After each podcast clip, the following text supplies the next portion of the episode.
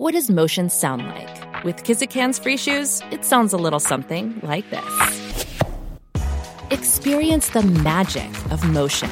Get a free pair of socks with your first order at kizik.com/socks.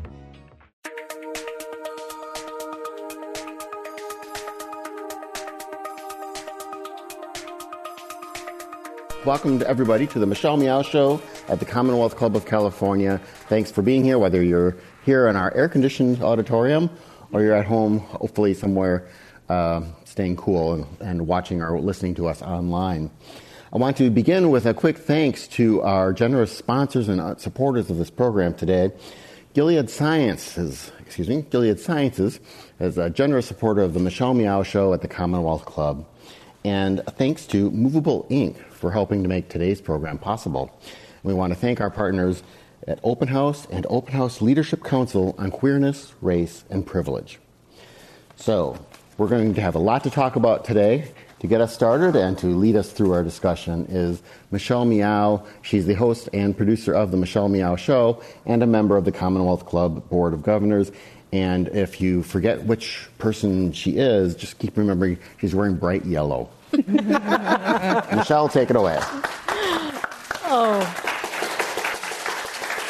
Well, don't make me cry. You need to save the tears for our panel today, uh, which I am so honored, deeply honored to be on this stage with, as I've watched and learned from their work almost every day. Um, thanks so much for joining me here at the Commonwealth Club. If you're new to the program and here for the first time or watching for the first time, the Michelle Meow Show is your A through Z covering the LGBT, LMNOP, and everyone in between.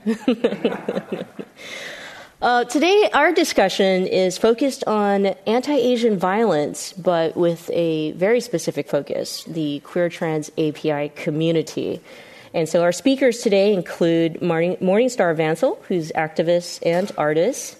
We have Anjali Rimi, who's president and co founder of Parivar Bay Area, and Cecilia Chung, who's senior director of strategic initiatives and evaluation for the Transgender Law Center also health commissioner uh, for San Francisco and founding producer of Trans March. And, and, and, I, and there are a lot of ands for all three of our speakers today, and I'm sure you all know. So let's give a warm welcome to our speakers.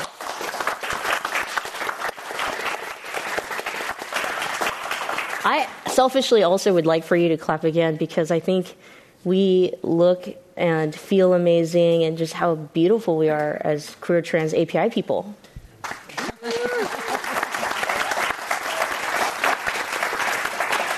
So it's tradition here, yes. If you've been to a program, we share coming out stories to kick off. Um, but I thought that you, you, know you probably have heard each other's uh, coming out stories, especially from our three panelists before. Um, but maybe perhaps we can get specific because it is it's very nuanced when you come out as queer trans API, not necessarily only to yourself, but to your API family. Mm-hmm. So let's start with Morningstar. Hi, my name is Morningstar Vancil. I'm also a member of um, Alexander Hamilton Post 448. We marched on Chinatown after the Chinese were attacked to show support to the Chinese American that were there for them. And I'm also in the leadership council of Open House. So I would like to acknowledge Open House for having me here and Michelle and everybody, everybody else. And um, my coming out story is that I didn't came out to my family because of when I was a kid, I was bullied a lot. And and the first thing my mother said, if you didn't look like a boy, then nobody will attack you because you look like a boy. That's why you always get attacked. And um, the first time I was attacked, I was in San Francisco and I was working at the homeless shelter. When I got out of the shelter, I had the the hat that say pride, and five men attacked me, and I was scared I was going to get raped. So I fought back, and a homeless man helped me out and called the police.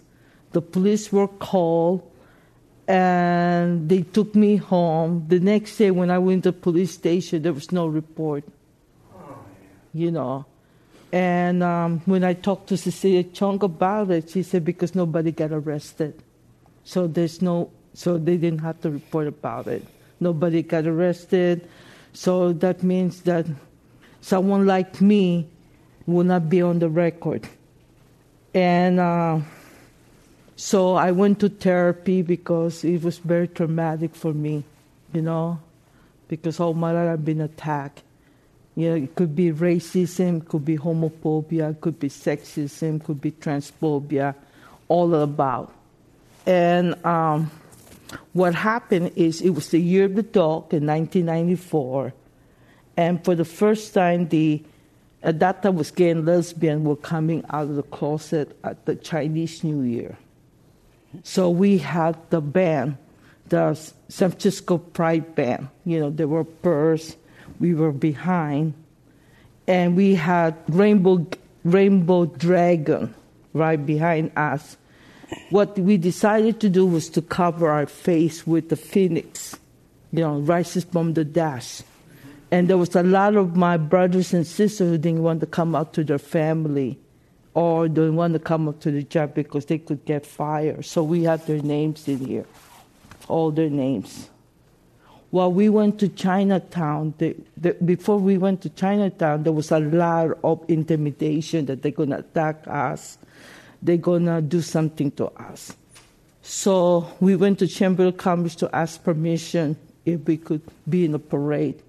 The Chamber of Commerce said, "Why should we let you be in a parade?" They said, "Because the year, because the Chinese, uh, the Chinese um, queer people said it's the year the dog, and that means you have to show loyalty to your family. We are your family.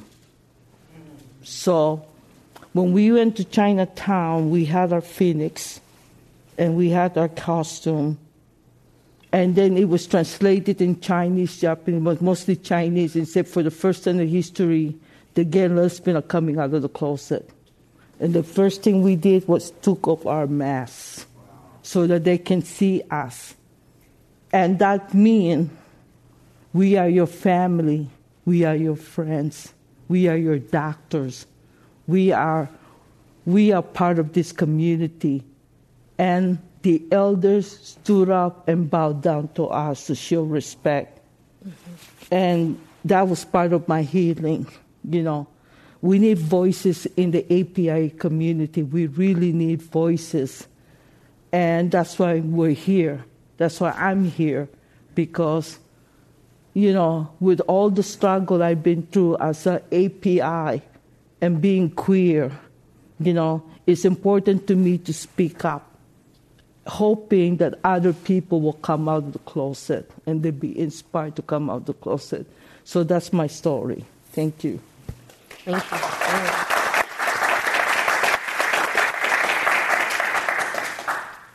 Cecilia. Okay, so I have a very different story, I think, because um, I am an immigrant from Hong Kong. I was born and raised and left Hong Kong um, to go to school in Australia when I was 15, and then um, migrate to the, this country with my family in 1984. So my first time when I um, encountered violence and discrimination, it was in Australia actually, and um, and it wasn't necessarily about being Asian or being immigrant, but it is about not being white, and because like you stand out if your entire class um, are like white students and then there's you you know like and and so that's what happened with me. And um, i got a lot of bullying happened to me. Um, at the time, you know, like people would say things like, go back to your country, you know, like get back to your boat, um, calling me dish face, moon face, um, socket face, um, and also because, you know, like my, my aunt made me rice for lunch. And so it was in, in one of those like flask. Um, and unbeknownst to me, like two of the students actually broke a bunch of pencil and stuck it in my in in my food, um, and and you know the kind of things that they do. I don't know whether they see that as hate. Um, they might think that that was funny, but you know, but it's pretty hurtful. You know, like that means that I had to go without lunch and I have to endure all these like like humiliations. So that's my Australian school years. When I came to this country, I wasn't very connected with my own well with the with the San Francisco community like because at the time there were a whole bunch of us um, coming from Hong Kong so they were the people that I actually hang out with. Um, so I'm kind of oblivious. You know, it's 1984. That was like um, at the height of the HIV epidemic. But I didn't think that it would affect me because there were no pictures of Asians or Pacific Islanders um, who has AIDS and died at the time. You know, there were no pictures, no representations. So I thought it wasn't any of my business. Of course, you know, the irony is like 10 years later, I tested HIV positive myself. Um, so I have three parts to my coming out stories. The first part was like coming out um, to myself, knowing that I was attracted to boys.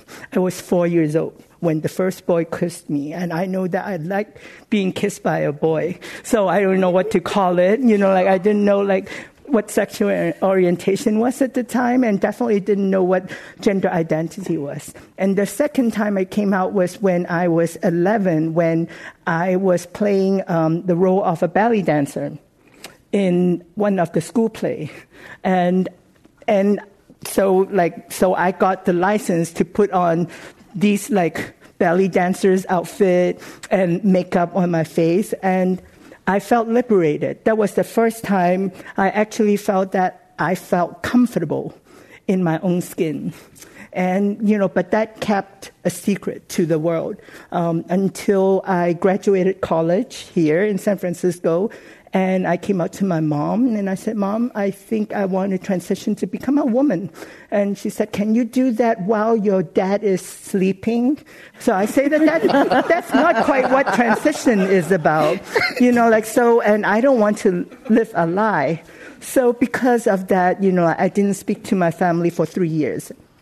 And uh, during that time, also, that's when um, I actually lost my jobs um, and I became homeless and I was like engaging in um, street economy to survive. And during that time, I was attacked. And I don't think that it was attacked because I was trans, and I didn't think that it was I was attacked because I was Asian, but I was attacked because I was a woman, and they want to demonstrate they have power over me. Um, and um, they were trying to sexually assault me, and um, when I struggled and fought back, they stabbed me. So, you know, that's when I realized, you know, like, I need to do something for myself. You know, I need to fight for my life. Um, and what that means at that time was 1990, 1995. Um, that means that I need to straighten my life up. You know, I, I need to deal with all these demons and to really find a way to make peace with myself, with the world, and looking at like what that calling was for me. And that's when I started going into um, recovery and I go into services. And through services, I see how little resources there were for us. And that's when I got into advocacy work. And I've been stuck in the advocacy world ever since. Um, so I, I, want to say I actually have learned a lot from the LGBT community, especially the BIPOC LGBT community here in San Francisco, especially when I was on the board of Pride, yeah. like with Morningstar, for instance. And, um, and my first mentor was a black gay man um, who, um, what church was, what church was Calvin? Do you remember? City of Refuge? Um, no, no, no. Uh, he was with Glide. Yeah. Oh, yeah, so, so yeah, so yes. he was with Glide, and you know, like, and so that was the first time I realized that religion and my queerness can coexist in me. Um, but it doesn't mean that I, I get religious, but it's good to know, you know, so I don't have to like focus so much on being someone who's condemned to go to hell. Um, I'm going to stop here because I can go on and on, you know, um, but I think I want to save some room for my sister, Anjali. Thank you. Um, I'm Anjali Rimi, pronouns she, her, they, them. And it's really an honor to be on the stage, but more importantly, to be with Morningstar, who has really trailblazed and with my mentor and someone I've looked up for the last 20 years, Cecilia. So I'm getting a little emotional. Uh, but, I, you know, coming out, I think happens in my instance out of two things either out of fear or love. When I came out as API, as a South Asian, you know, we are trained to not think that we are Asian. Uh, we are the ambiguous non-whites, so we try to not fit into this mold of API. We want to be more attached to the white, and we kind of feed into the white supremacy in the society. So I have a lot of coming out stories, and I don't want to like hold everyone up. But the three instances I'll give you is I come out every single day. Some of you know me as Rimi, some of you know me as Anjali, because this is my journey. I'm coming out every single day as who I am. And coming out is not just, and the second point there is as a transgender woman, I'm coming out as a South Asian and leading an organization that is the only of its kind in all of America it's an everyday process, whether I speak to somebody at the federal or state or city or a community here or in Uganda or in India or somewhere else in Europe. Like, I am always coming out, and I think it's exhilarating because I am inviting others to learn my journey. I think the intersectional burden of being an API, a South Asian, and a trans person who comes from the culture of where it's integral part of my culture, my anthropology, it's a whole different level. So I'll give you one or two instances, and feel free to cut me off, Michelle. You know, when I first told, um, employment has always been a very hard place for me to come out. Um, and I have been fired and I've been thrown out of this country and I came back. I came to Bay Area in 2003. Prior to that, I was in graduate school in Idaho. And I came to this country a month uh, before 9 11. And unknown to me, I know, I forget gender identity and all that. I didn't know what the terms racism meant. So here's this young 22 year old who's like, I'm in this country, now I can make everything happen. I wore a blue brown sari and I'm starting to perform with a drag name I Want a Rim Job. uh, and it was going well. Uh, that's where Rimi comes from, by the way. I'm no sacred person by any means. Um, and I was walking and I got attacked. And I don't think the people who attacked me knew I was transgender, but it was in a space after 9 11 where hate crimes were rampant. And I had to decipher or come out to the authorities, and it happened on the campus of where I was studying. I'll name, leave out the university. And they refused to file a complaint. And that was a coming out of a different level because the hospital tried to treat me as a woman, but, you know, anatomically they're like, oh, you're a man.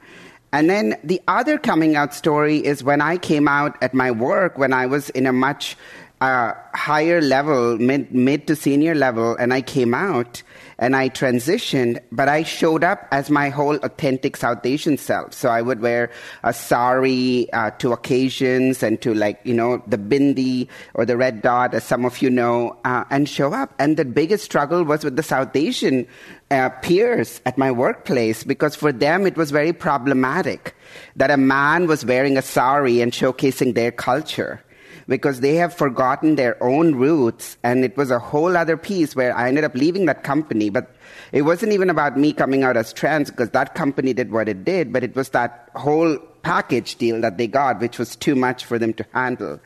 Um, outside of that, I think coming out to me is a journey where we can build communities together. I lived in stealth for over a decade. People didn't even know anything remotely that I was trans. I enjoyed the cis pleasures, and obviously I grew in my corporate life, and I was able to like attain what that uh, capitalistic American dream is. Um, but uh, you know, I'll pause there. Um, I, I'm, I'm interested, and Cecilia, you spawned this question in me when you mentioned uh, being estranged from your parents for three years and such. How has your how have your connections to your families, positive or negative, uh, regarding coming out and your connection to them, or identification with them, or rejection of them? I mean, how has that happened for each of you, and more importantly, how what has it meant to you? You know, what what what did you want to keep or retain or change in that relationship? And maybe we'll just go the other way down the aisle. So start with you, Anjali. Thank you. Um, you'll get to hear me again so quickly. I think for me, family is much more than just blood. It's that that comes in when the whole world walks out. And that is exactly what happened to me. When I was seven, I told my mom, I'm going to blossom and be the most beautiful daughter you ever wanted, because she only had sons.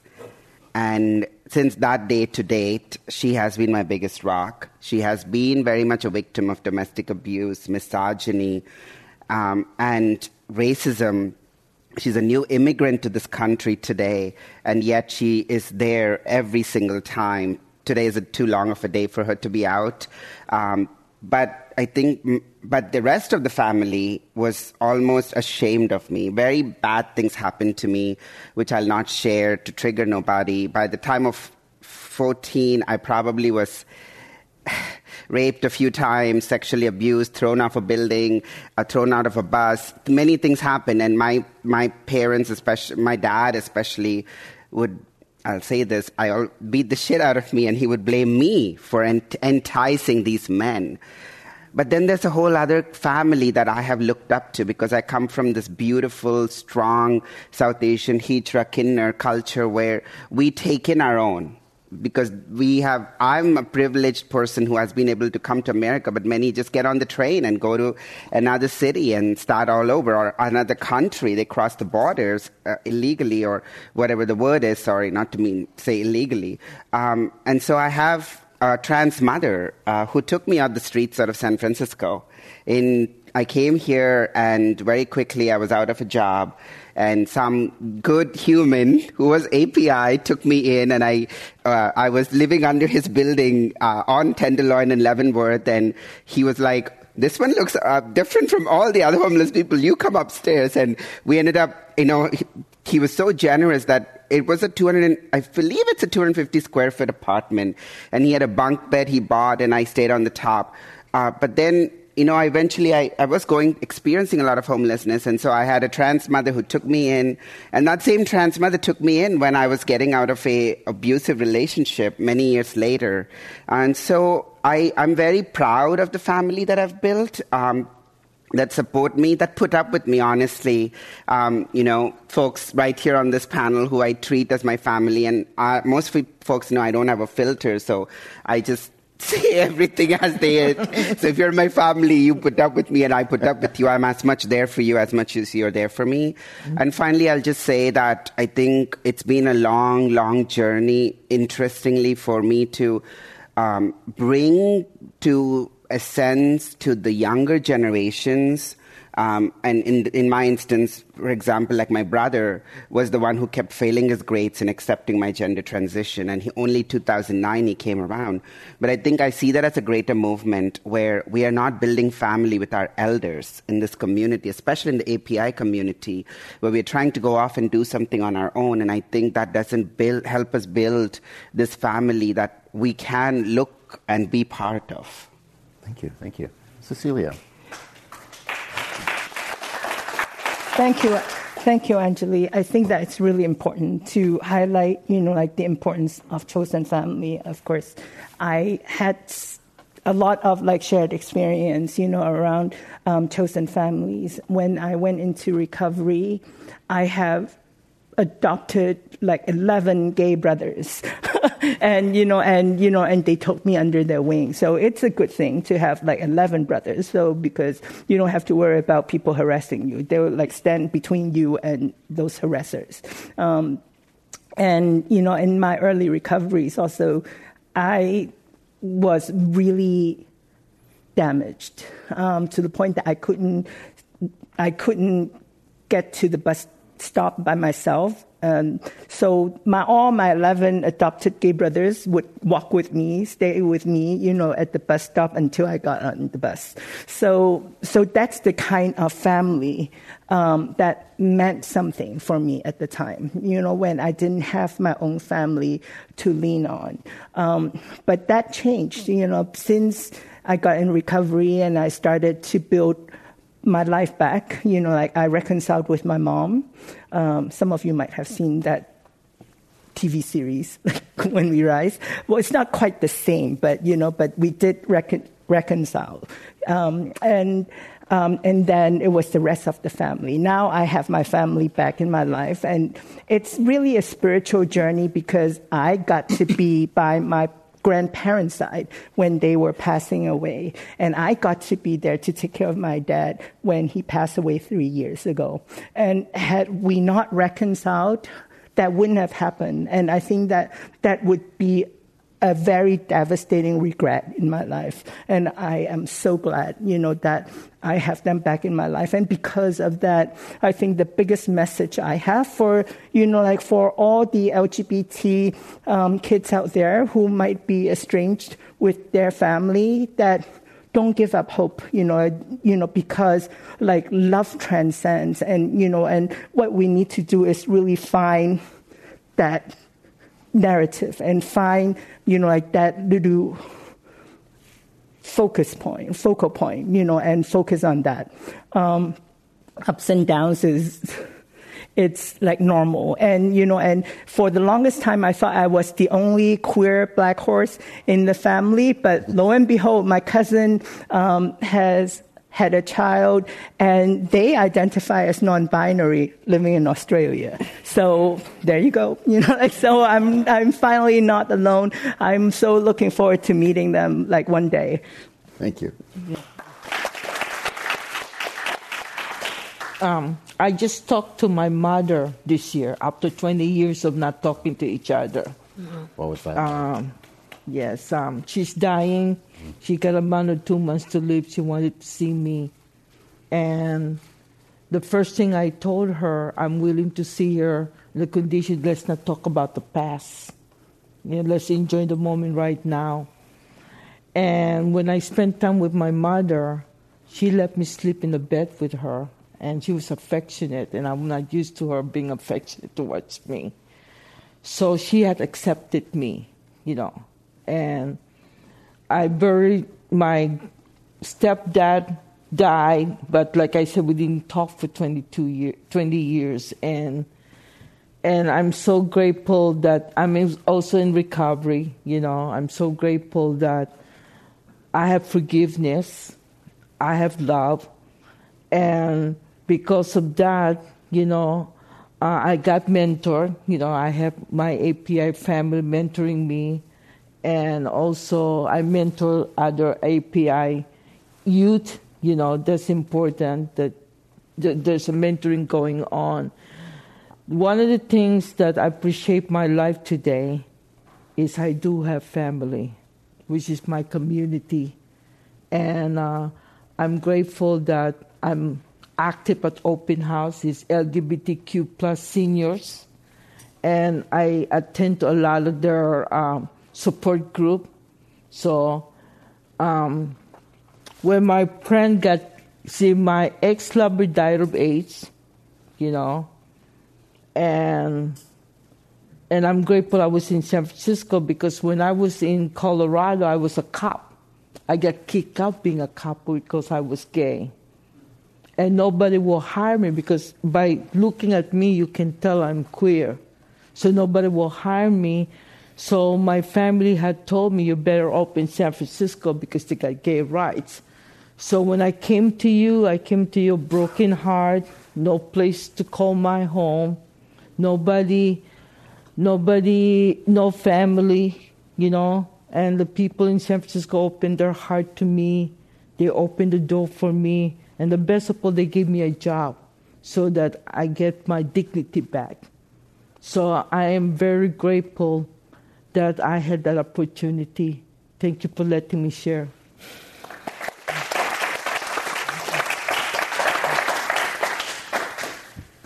I want to thank all of you uh, for being so, uh, continue to be so courageous each and every time, you know, the community asks for your stories and how important they are. Um, hearing them over and over again and then comparing them to the stories that we're seeing in mainstream media as they report a little bit more now on anti Asian violence. It's obvious and glaringly so that what's missing from the narratives are the LGBTQIA plus stories. And, you know, the cisgender, oftentimes heterosexual AAPI leaders who are now starting to pay attention, collect data on some of these reports, we're even in the news, you know, as journalists and reporters are, are not necessarily gathering these stories as well. For example, in a trigger warning, I'll go back to the shooting in Atlanta, in which six Korean um, uh, women were murdered. There was this big conversation about the hypersexual, hypersexualization of Asian women and their bodies and gender violence. But what was very much missing is a conversation around how that impacts and affects LGBTQIA plus AAPIs. Um, it's almost a daily occurrence in our life. You all have shown us through your stories uh, how much you have been through. I would love to hear your unvarnished uh, and open, you know, comments around this other kind of violence, which is the erasure and silencing of our voices, and sometimes from our own broader API community. Who'd like to go first? I guess I'll go first because they've both gone first. So I think that it's it's really it's really disheartening to see how we are being viewed and the stigma it continues to like impact our lives as queer LGBTQ folks in general, and um, and then the the anti-Asian piece is just like the icing on the cake because like when you peel this onion as soon as you stop at LGBT, it seems like those violence are justifiable. So people say, "Oh, you deserve it," and then it got you know, like um, sweep under the rug. And um, and sadly, it still hasn't changed much um, today. And you know, when when we look at the shooting in Atlanta, um, you see that that shooter actually blamed those women, you know, like for for being temptation to him, you know, like and you know, and for us, you know, like we we get to hear that from the conservatives, like how we indoctrinate their children, and so we deserve to die, we deserve to burn in hell. So it doesn't really matter what race we are, as long as there are like sexism, as long as there are transphobia, homophobia, and also white supremacy around, and classism. Um, we are going to see this, you know, like so and the underlying piece about these are definitely about like their lack of understandings and acceptance of who we truly are. Yeah. Yeah, just to, you know, add to that, I think it's very layered um, when we start looking at an individual for what their intersectionality is and we don't live in a society that's multiculturalism driven, but it's very white supremacist. And I've said that a few times because I honestly believe that that's what we're breathing every single day, right this moment. And we don't fight the overlapping marginalizations that we have, whether it's anti blackness in the API community or the xenophobia in the greater LGBT community of immigrants and refugees we are going to continue to see this. And I think the case in point is that these large movements, and I hope I don't get sued for saying their names, the Black Lives Matter or the Stop AAPI Hate, I'd like to see what data they have of this intersectionality. I was yes. trying to find this at a California level, and as latest as yesterday, I was being told, no, there isn't that data really available. I'd like to see and challenge what we see at these protests that happened happen in San Francisco, which are very needed, um, of why they do not highlight or bring about the victims that are QT API. You know, two instances I'll give you. July 23rd, I was attacked um, right here in the city.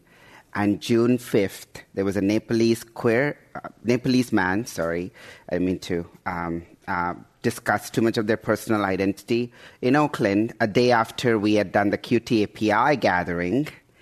And they have never been brought into this movement of Stop AAPI Hate because I think we're all operating from a mindset of scarcity and we want to be the ones that can fit in and exist and prevail.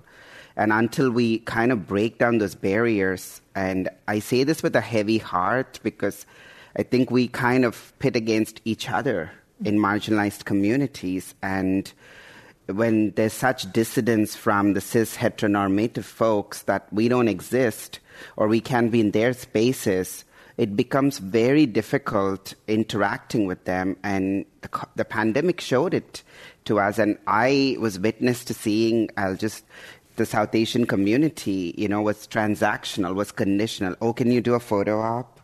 Can you be the trans person we've supported so we can look progressive and inclusive? Oh, the pandemic is over. We no longer have any support we can give you. Thank you very much. We'll see you next time when the pandemic happens. It's so transactional that it breaks your heart because you are trying to live the gender identity is just one part of your dimension, right? You're trying to be in this community. You want to speak the language, you want to eat the food, and you want to be part of it. And that's why I think it's so important to invite folks to have these tough, uncomfortable conversations, which, you know, I think the QTAPI Coalition, if you don't know, has been around for about three, four years now, built in San Francisco and it's happened across California. It took us a Herculean task to get to non LGBT uh, API organizations right here in the Bay Area to understand and recognize that this is a space we need. This is a need to raise the flag in Japantown right here. Like it, it definitely is something that is a very difficult effort um, because we recognize the privilege that we don't have as queer trans people. We are not in these leadership positions where decisions are made for the entirety of our community. And I can go on and on, but I think um, if you look at the entirety of the state or the city, wherever there's AAPI, I was recently talking to some department that was working with immigrants, and the AAPI Justice Coalition has never heard of.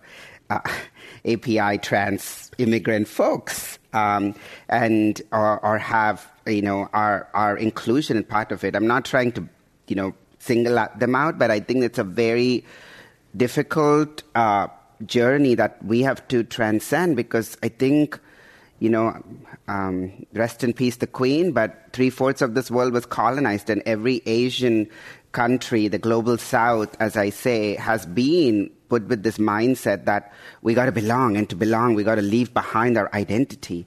And oh, homophobe, being trans or being queer is a Western thing. Like all these things need to be broken down, and that's why I walk into all those spaces knowing very well that some auntie is going to give me the stares, and some uncle is going to make a pass at me to ask me to come to the restroom with him, or and like really, I don't really. At this point, I used to be scared, but at this point, if, if it's not me, then who else? And that's how we're going to start this conversation, which will be comfortable, but we'll enjoy the buffet together.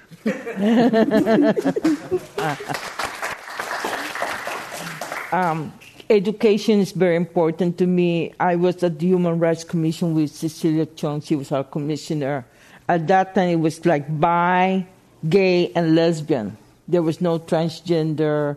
There's no queer and stuff like that and we had to take classes, you know, how to approach someone, you know, how to talk to someone about trans issue and stuff like that, and how to be non-judgmental. So the rest of the alphabet got coming. We even have intersex at that time. This is 15 years ago, 20 years ago. We have intersex, we have transgender, we have queer, we have allies or asexual, we have the rest of the plus right? And then gender queer, gender fluid, and so on, gender non-binary, and so on. So I, I was in the closet. That's the reason why I took this class, thinking, maybe if I research, then I will know something about me, because I'm a drag king too, and I'm non binary. And when I was a kid, uh, when I was a kid, my grandma knew I was different. My grandma knew I was different. And, and told me that if you want people to love you, you need to be real. You cannot be, you cannot be in a closet. That's what my grandma told me. She knew I was different, right? So come to San Francisco. And like I said, I was in the closet for a long time. And when I was in the closet, I'm hearing stories from my trans brothers and sisters. They've been attacked a lot. And then I noticed when you look at um, Bay Area Reporter or all the newspaper, there's no report on on attacking queer API or any queer people. There's nothing in the news, you know, about the attack. And and that's why I was in the closet because I was scared that I can be singled out.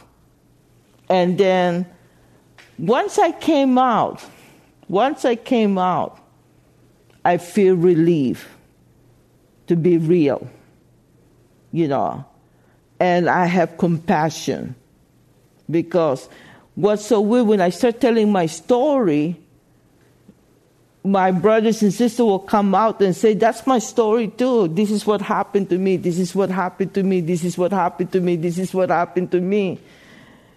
I feel like I wasn't alone because for longest time I felt alone.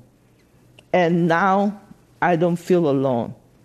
And all I think about is the young people because there's a lot of young people coming out. Mm-hmm. And by giving the voice on that stories, hopefully it will give them hope. And that's what I'm here for, to tell my story. Thank you.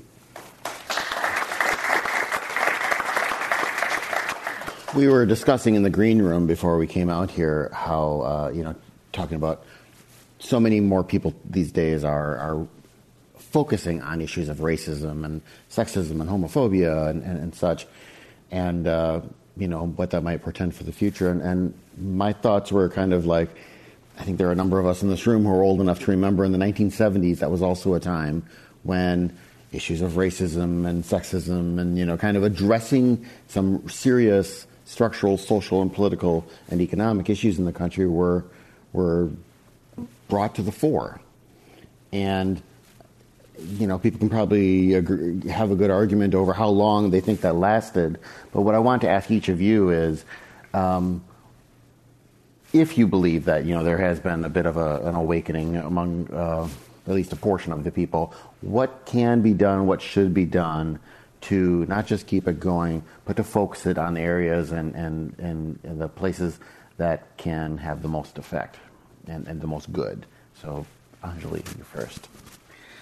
I think um, in the 20 plus years that I have been on my true journey, um, I've seen the organizing get more meticulous, get more thorough, get more sophisticated, and obviously technology has forwarded us, you know, this right here. Many folks are watching virtually too.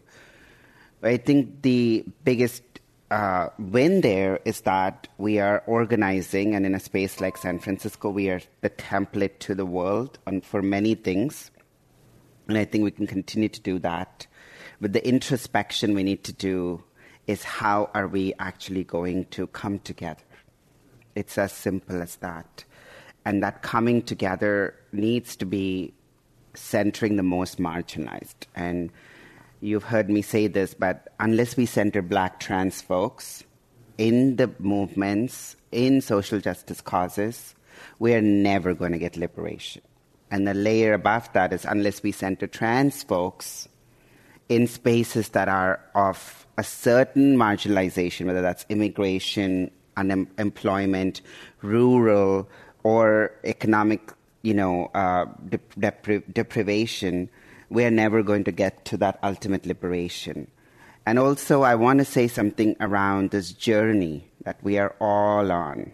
We are all struggling, And I don't mean to be pessimistic by saying that, but, you know, it is a journey for each one of us to be authentically ourselves, to bring our whole selves into spaces, and it takes a minute. And I'll be the last person to say I don't judge people, but it's really hard not to because you are unaware, you're ignorant of what the other person's journey is because you want to feel that you are the one who exists in that moment because you've struggled so hard to get where you did. So that I think is the sentiment that prevails in the newer generations. Not that I'm that old, um, you know, that where we have to like really have them understand that an intersectional identity. And I'll take a case in point of how much and if you see my Instagram posts, you often know this. I get a lot of hate, and so much hate has come my way in the last three years since when, since 2018, when I've really come out as a trans person. I've been doing advocacy work, but I used to do it as like in the background, or I would like wear a face, or like you were mentioning, like at one trans march, I had what is that called? Uh, Unabomber outfit, as people call it. I didn't even know what it was. It was like these glasses and all of this. I'm starting to realize that we are trying to all belong. And in that process, we are harming each other and hurting each other. And it's so important for us to understand each other. And the hate that comes to me is also from within the community. It's from being who I am for my religion, being who I am in the South Asian diaspora, being who I am for being an immigrant. Because again, we're all competing for these very limited resources whoever is listening, we need more for trans queer people. And we want to be the person who gets it, right? And only a few of us have the mentality of collective liberation. And so I really profess to the younger generations to not be part of a movement that's so powerful that's going to get attached to a cancel movement where it's going to really erase some of us that are actually trying to be part of your uplifting, be there as the conduits and the catalyst to see you prosper and you do this movement because, you know, mortals, we're not all going to be here, but it's the ancestors who have come before us in San Francisco or within my diaspora, the Hijras, the Kinnars, the Apsaras that have given me the strength to continue. So um, that's, that's my message there. Thank you. Cecilia. So it's interesting that you asked this question, um, and we had that conversations. I think that the '60s has something similar, also the anti-war, you know, like and all the like labor movement and you know civil rights movement, and then you know '70s you have the race riot, you know, like and you know like and and again, you know, like anti-war, and we're back to square one again. Mm-hmm. Um, so if you ask me if we've learned anything I say, I don't think so, you know, like because we're still approaching them the same way. Um, and, you know, when we talk about hate, um, I, I truly believe that that kind of hate and resistance came from extreme fear. Um, that when you listen to the conservative talking about immigrants, when you talk, t- hear the conservatives uh, talk about, you know, queer, you know, it's all about indoctrinations. They're replacing us, you know, and that kind of like fear mongering tactics. It's like spreading like wildfire. Um, but there's one silver lining is that, you know, like we're at the age of like the internet.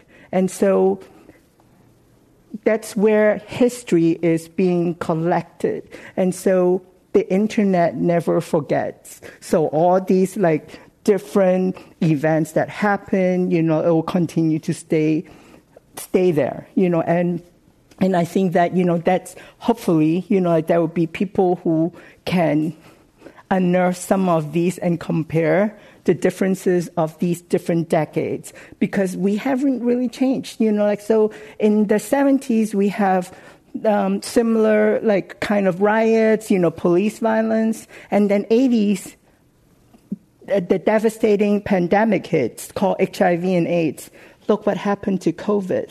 Um, so, so I think that there's a lot more conversations we need to have, and you know, and more importantly, those conservatives and haters, we should just give them free therapy until they realize that we yes. are not threatening to them. Yes. Yes. Thank you. Um, after I got attacked, you know, the police show up. Mm-hmm. At that time, they didn't offer free therapy.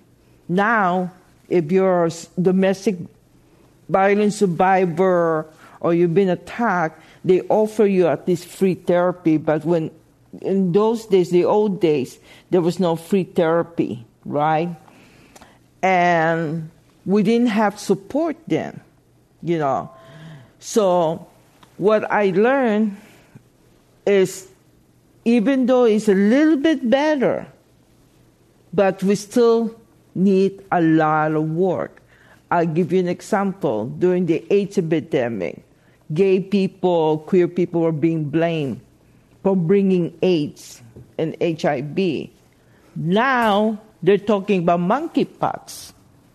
And they're still blaming gay people and queer people for bringing monkeypox. You know what I mean?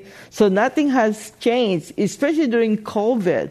I will never forget, I'm taking an F train, and F train is nothing, it's Castro, this and that. Somebody tried to attack me, saying that I brought COVID into this country. You know, and I don't have to tell them I'm not Chinese, but you know, they just look at us all the same. All API look the same to them. And I get attacked, you know, at the F train. And and after I got attacked, the police was called. They offered me therapy, but there was no follow up.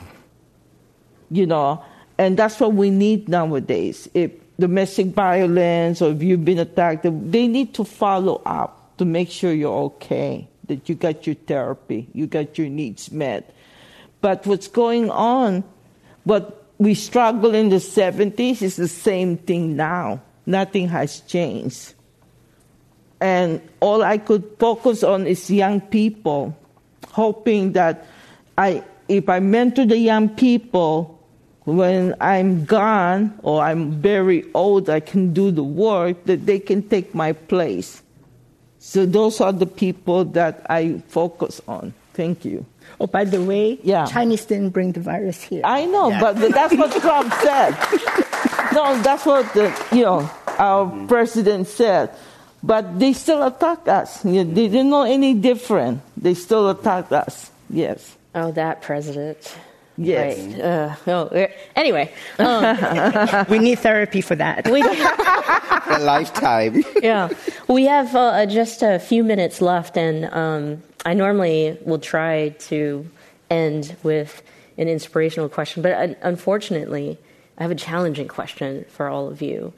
If we take all of your stories, take all the years of activism, and um, we take your trauma, and then we also listened to the fact that each of you had said telling our stories really matter.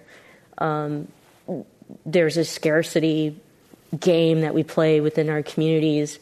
We have to build coalition with one another. As we take all of those concepts, therein lies an answer in which there could be some kind of solution, one thing that we all can be doing.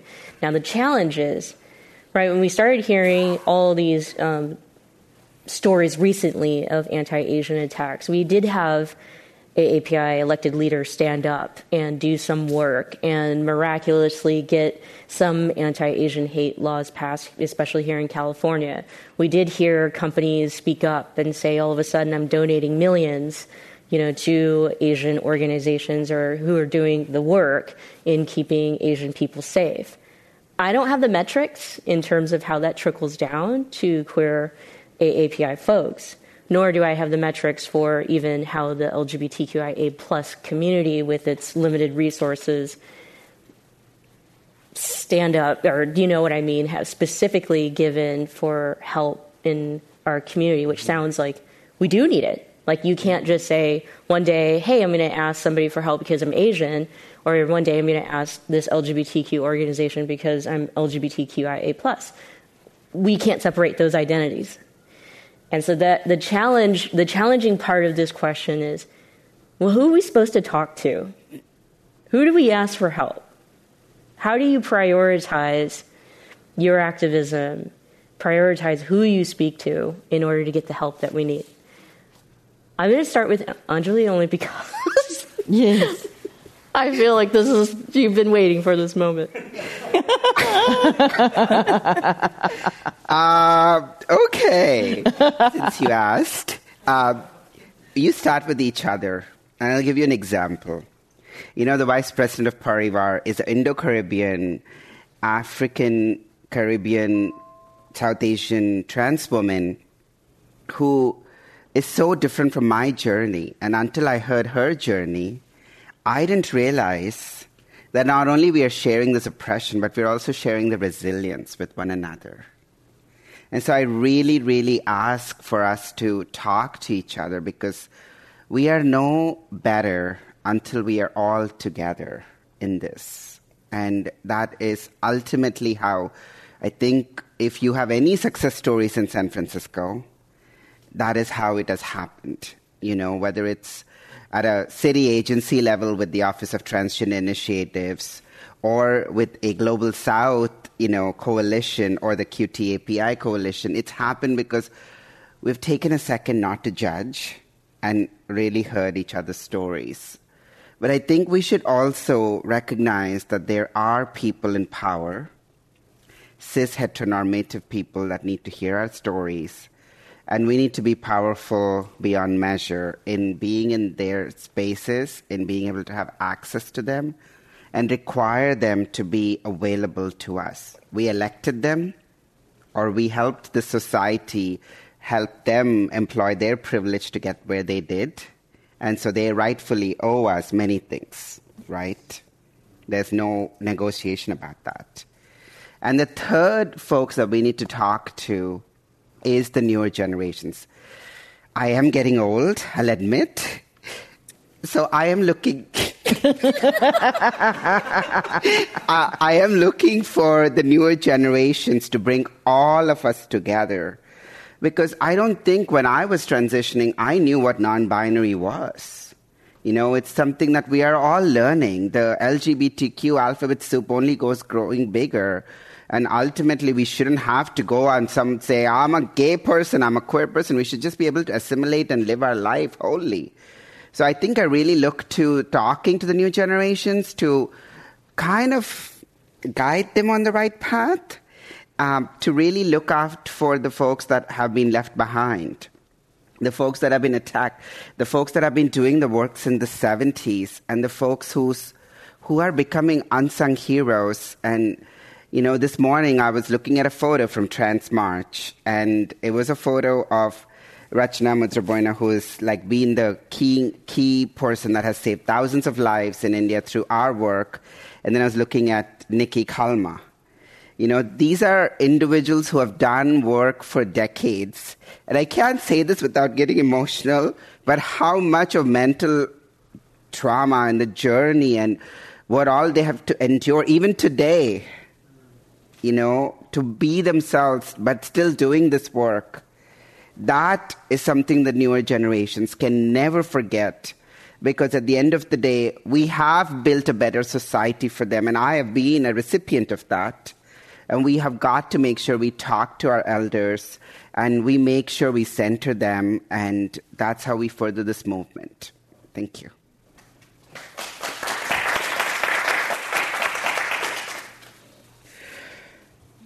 Hmm. So I, I have a little bit different angle in looking at this because to me, um, this work is yes, you know, like it, there is definitely trauma attached to the work, but there's more love than trauma attached to the work. Like otherwise, you know, like why would I feel compelled to continue to help people? That's because of that love, like we all have in in all of us, you know, that we call unconditional love because we just want to raise money, build a better world, and then move on. Raise You- money.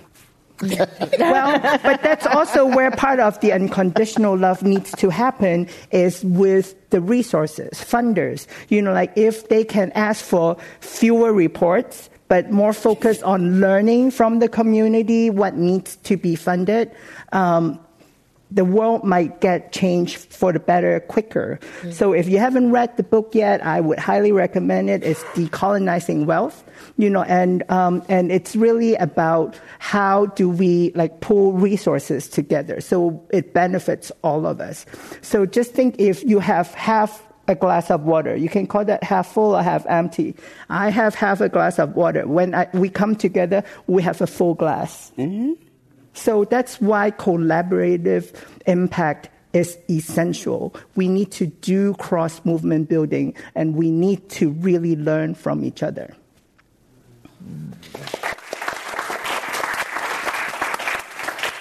Um, what keeps me going is little things. For example, I can hear somebody's story and I can tell they're having a hard time. Afterwards, I will ask them out for coffee. Do you want to go out for coffee? Do you feel comfortable, you know, talking to me, stuff like that?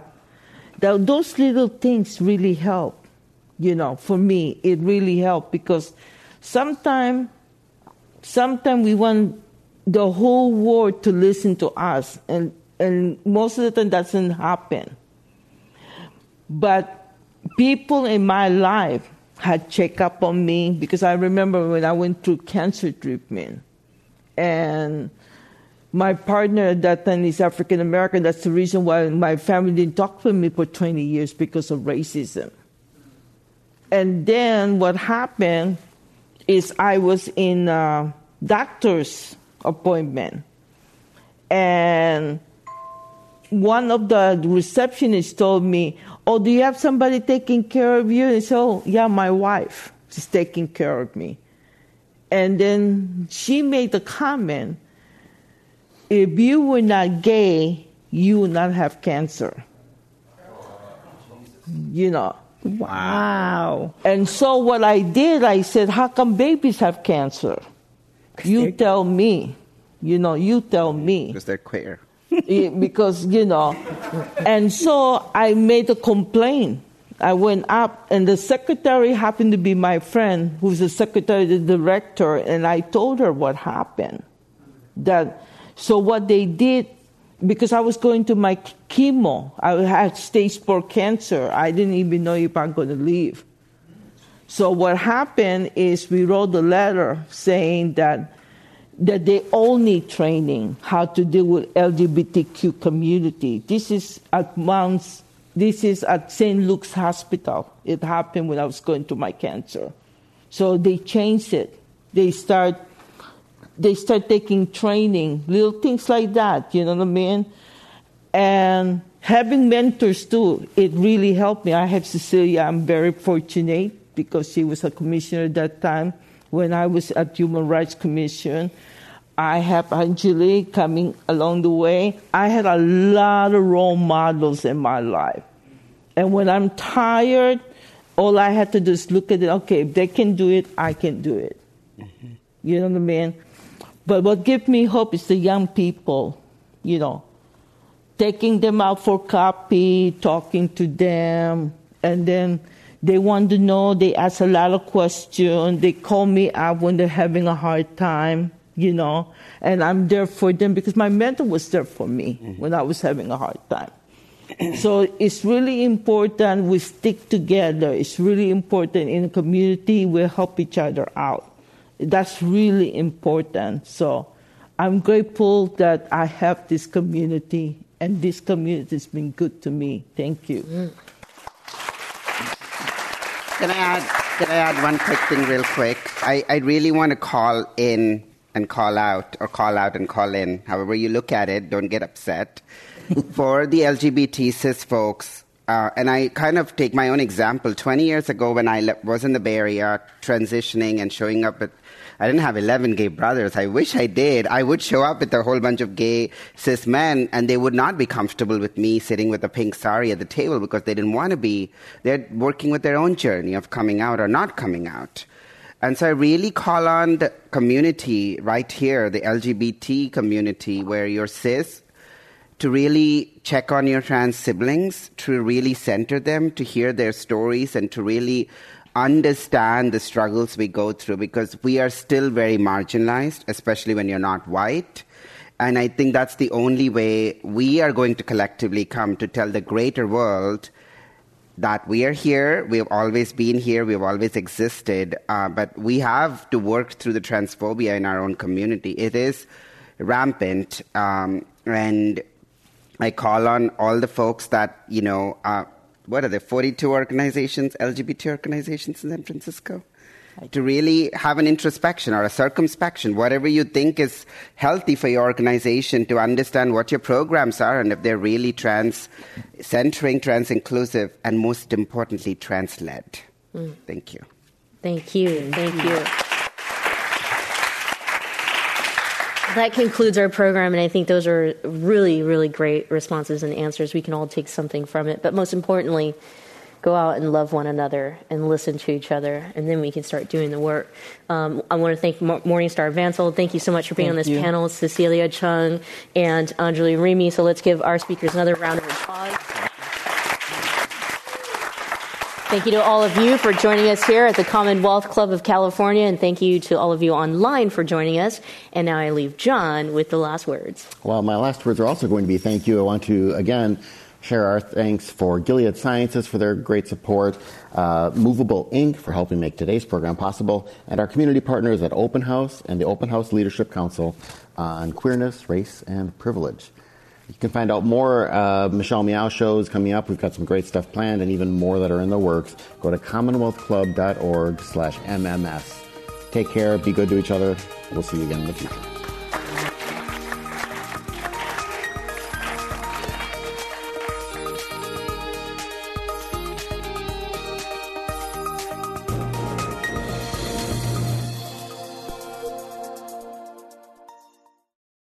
Hello to our Commonwealth Club podcast listeners and viewers. This is a quick note from us, the employees of the club. As the world watches in horror the atrocities in Ukraine, the Commonwealth Club is highlighting important organizations providing humanitarian aid to the victims of this war. Sunflower of Peace is an organization working to support the people of Ukraine affected by the Russian military invasion. In collaboration with a global network of organizations, Sunflower of Peace procures, ships, and distributes vital medical supplies to Ukrainian health workers it provides first aid backpacks, medicines, and essential medical supplies necessary for the very survival of the victims of this war.